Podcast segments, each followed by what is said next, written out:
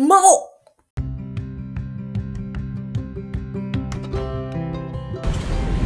はい、こんにちは。ピンチョーチョンス激励マダムのまおです。はい、ということで今日は歩いております。暑い。ムシムシしてますね。いや、なんで歩いてるかというと、今日はですね、うちのあの、0歳児、なぎちゃんのですね、えー保育園見学なんですけれども、まあね、うちの、今私、埼玉県越谷市に住んでるんですけど、結構ですね、何気にもう田舎かと思いきや、割と駐車場がない、まだ都会エリアらしく、はい、そんなわけですね。ちょっと車で移動するのもあれなのでってことで今、徒歩で移動しております。でですね、今回のはですね、ちょっと、えー、簡単に願いを叶える方法。でですね、これ私が、そうなんですよ、実践し、まあ、無意識のうちに実践していて、かつその後に、いろんな本を読んだ時に、あ、合ってるんだ、こういうのがツボだったんだってことが分かったので、えーその方法についてご紹介していこうと思います。ちなみに、じゃあ例えばどんな願望が叶ったのっていうのを、ちょっと聞くとびっくりすると思うんですけど、例えばですね、私、えっ、と、今年の1月末まで仕事してたんですけど、その産休に入る前に思ってたんですよ。これ産休明けの時に、リモートワークだったらここずっと幸せに働けるんだけどなあ行くとなるとやっぱ東京だから時間かかるんだよなっていう通勤に対するちょっとだけの願望があってですね、これ、リモートになったらいいなと思ってたんですよ。そしたらね、なんというか、コロナ禍、来ましたね。まあ、よ、効果不効果は別ですよ。効果不効果は別として、とにかくコロナ禍のおかげでですね、今は職場、リモートなんですよ。それも今年中はそうなるっていうので、多分来年もまだね、コロナが完全に落ち着くまではリモートするっていうような方針みたいなので、やばい、叶いそうっていうのが一つ。もう一個あります。これも結構、結構珍しい話ですね。えっと、私、あの、今この越谷市に住んだ時に、やっぱりちょっと車があると便利だなと思っていて、でもうちの夫の車はちょっとあまりにでかいので、乗るときないんですよ。このあんまり嫌だなと思って、なんかちっちゃくて、ととりあえず私が乗って壊しても大丈夫そうな車欲しいなと思ってってたんですよ。買わなきゃいけないかな、欲しいなって思ってたんですね。そしたら、友達が、車いらないって言ってくれたっていう。いや、おかしくないですかってぐらいの展開じゃないですか。何その引きの強さってよく周囲から言われるんですけど、引きが強いというより、その願望を叶える方法にのっとって、単に行動してただけじゃないかなと思ってるんですけど、っていうぐらいですね。まあ、とにかくそんな感じです。とな、なんか不思議じゃないですか。不思議ですね。自分でも不思議なんですよ。なんでそんなに簡単に願望が叶ってくんだ？みたいな。まあそんなことでですね、じゃあ願望を叶えずにどうすればいいのかっていうのを今日ちょっと今日はお伝えしていきますと思ったんですけど、保育園に着いちゃいました。なので、後半、後半でちょっと切り替えちゃおうと思います。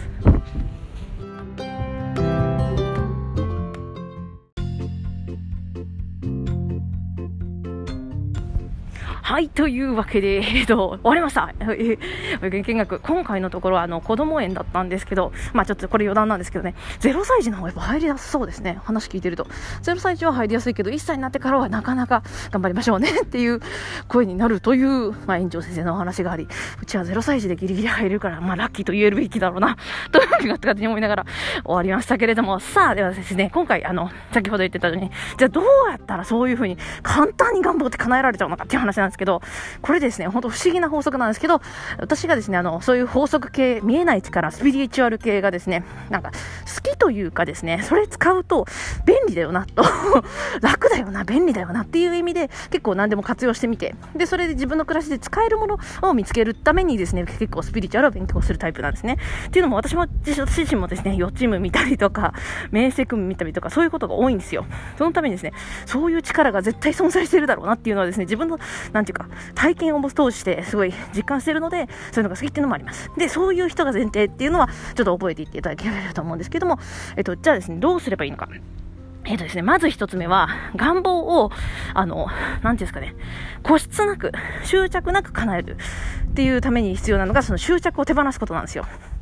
えっとですね、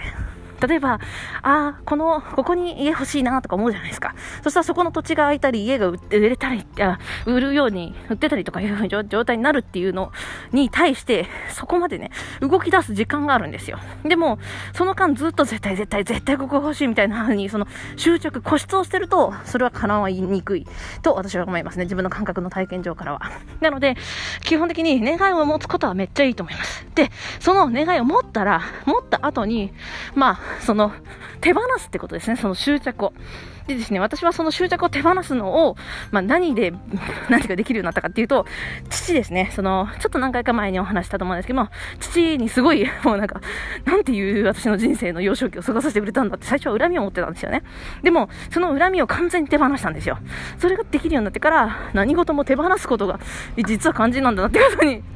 気づき、そこからですね、手放すことができました。なのでですね、でも実際にですね、人間ってそう簡単には手放せないんですよ、自分の願望、欲求って。それもわかるんですよ。そこで、その、私が今作ってる、あの、悩み解決力洗練カレッジの中ではですね、あの、執着を、あの、手放す、火星執着解放術っていうのをですね、講座でやろうと思ってます。っていうのも、それをしたことに、それができるようになる訓練とか、あの、をすることによって手放すようになれたら、本当にあっという間に叶います。うん、っていうのが私の感覚なんですね。特に、その、なんだろう、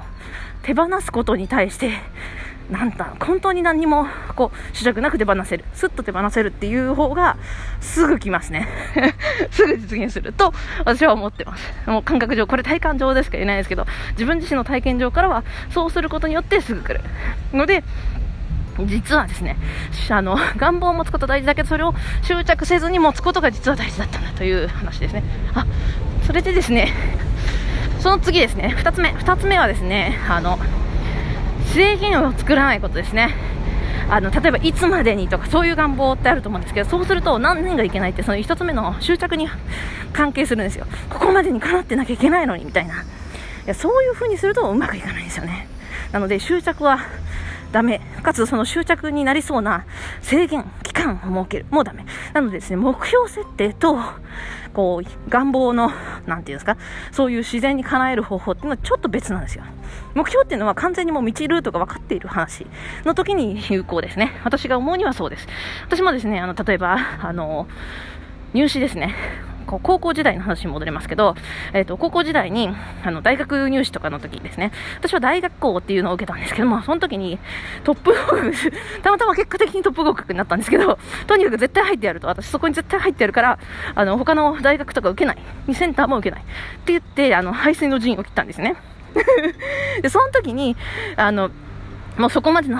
試験の期間って分かってるじゃないですか。で、この日に試験があります。この日までにどんだけ自分ができるか。そういう時に、あの、やることはもう目標達成のための、なんていうんですか、目標設定ですね。だから何日に何が決まってるっていう時に、こうするんだ、ここにこうするんだっていう時は、あの、どちらかというと願望をかけてる場合じゃないですね。まずは自分を高めることですね。徹底的に磨きまくって。ただ最後の最後にね、人事を尽くして天命を待つって意味で、ご縁を待つのはいいんですけど、問題との相性とかね、そういう意味はありますけど、その前に、まずそういう目標の場合は、えー、人事を尽くすことが大切。先ですね。って思ってます。なのでですね、今私が今回ご案内している方法っていうのは、締め切りを作らなくていい内容の願望にしてもらいたいと思います。で、締め切りを作るべきものは、大抵自分の努力でなんとかなります。ただそこまで自分をひたすらそのことに集中させて、時間を費やして、あの、労力を費やして、自分自身に、こう、なんていうんですか、肥やしを巻くというか、こう、自分自身を高めるための時間にするってことができればですね、うまくいくっていうのがあると思いますね。で、逆にですね、じゃあその願望の話に戻りますけど、まあ、とにかく執着をしない。でから、時間の制限を作らない。もう一個ですね、ある、あるんですよね。あるとすれば、あの、その時叶ってる、実際こうだったらいいのになーの感覚を持つってことですね。あの、よくビジュアライゼーションって言うんですけど、ビジュアライゼーションはどちらかというと目標設定の方が近いかなと私は思ってるんですよね。なぜかというと、その物事までの途中経過って、今回の願望を叶うステップとか、本当にね、あの、なんていうか自分で想像できないんですよ。ただ結果の時の気分だけは分かります。結果の時の気分だけは。だって私の場合、その車のもらったら、あ、ここ自分で車で行けるなとか想像して、あ、いいなってなるじゃないですか。この、あ、いいながすごい大事で、そういう感覚を持つ。っていうのはすごい大事だなと思います。なぜなぜならですね、自分自身の願望が叶う時っていうのは、その自分自身が欲していて、それが自分にとってプラスになるっていうことを PR してるから叶うんですよ。なのでですね、ちょっとでも、なんていうんですか、自分自身にとって負になりそうな想像とか、あとその叶った時ってでもこんなこんなの叶わないよな叶わないよなとかそういうマイナスな思考とか感覚を入れてしまうとそれって全体にとってもプラスにならないじゃないですか。そういう、なぜ全体、全体のプラスを言うかっていうと、あの、地球もですね、人類もみんな大体繋がってるっていうのがあって、この説ですね、また今度別の時に紹介するんですけど、本当に実は繋がってるんですよ。ただ、あまりにでかすぎるから、繋がってるように感じないんですね、スケールが。で、それはまあさておき、それをまず知らなかったとしてもいいんですけど、ととにかくですね、その全体にとってプラスになる、自分にとってもプラスになる。で、自分にとってプラスになると何がいいかっていうと、自分にとってプラスになることで、そのプラスによって周囲がプラスになることがたくさんあるんですよ。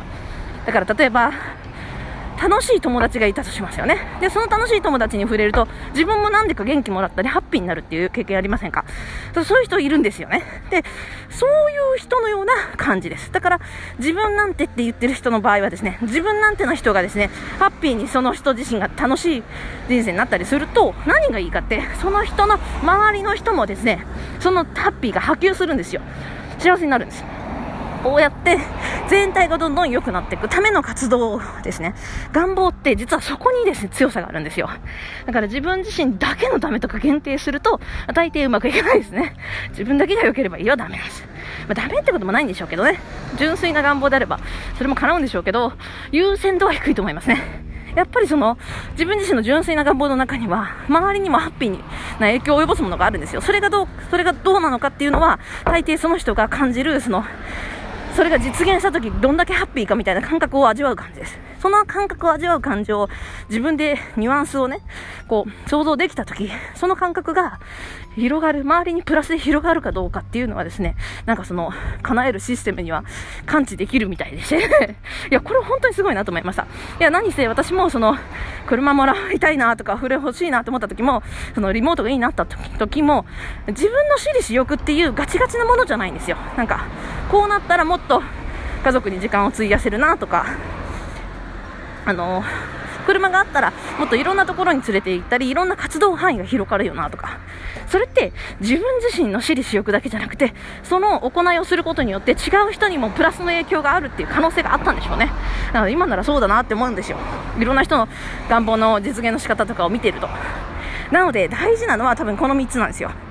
もうその私の体感から言えばですね、間違いなくそうで、執着を手放し、かつ、その、あの、願望が叶うことに対しては、あの、期間を定めない。それから、えー、感動、叶った時の自分の体感、喜ばしい、あ、嬉しいな、これいいなっていう体感をしっかり、あの、最初から掴んでおく。ですね。まあ、強いて言えばですね、よく目の前にその叶った願望が来ているのに気づかない人もいるんですよ。あの、願ったら叶うと思ってるんですけど、違うんですよ。逆にですね、願ったらやってくるからちゃんと掴んでくださいねっていうのがあって、あの、前もどっかで話したかな？幸運の女神女神には前髪しかないんですよ。で、その女神の前髪を掴むかどうかは自分なんですね。例えばですね、今回のその車の話だとしても、私はですね、友達、たまたま友達に 実家に帰った時に会おうって話になったんですよ。で、たまたまその話を、その、あの、会いに、会いに行ったから、たまたまその話が出たんですよ。それもその子も、たまたま話しただけだって言うんですよね。なんか別にいらんかなとか思って、みたいなことで、軽いんですよ、全部。なので、あの、この女神ってね、すごい気まぐれというか、ふわっとしてるんですよ。一見、あ、これ全然繋がってなさそうみたいなところにですね、意外とその答えが用意されてたりするんですよ。めっちゃ面白いですよ。なので、楽しむことです。目の前にいろんなチャンスがあって、あ、こう来たかっていう感じですね。で、逆に、これかもしれないとか言って掴むと、えー、あんまりですね、いいことないですね。なので、やっぱり手放すなんですよ。第一の手放す。ただ、いろんな目の前のきっかけで自分が気分がいいなと思うものはいろいろ乗ってみるって感じですかね乗ってみるうちにあこれかってくるんですよ、まあ、その時の瞬間はですね楽しいですよ。っていうのを ぜひ味わっていただければと思いますね。というわけで今回はですね願望を簡単に叶える方法ということでご紹介していきました。やばい。暑いし息切れる。あ大変ですね。いや、歩きでちょっとこの番組するの、ちょっと恥ずかしいような気もしますね。今ね、いろんな道の、道行く人にね、もう見られてるのか見られてないのか、話に集中してたんで全然気づいてないですけどね。ただちょっと世間的には、うるさい、うるさい、うるさいかな。なんてちょっと思いしながら、あの、私でしたが。というわけでですね、まあ今回もご紹介してきました。というわけで、激励マダムのままでした。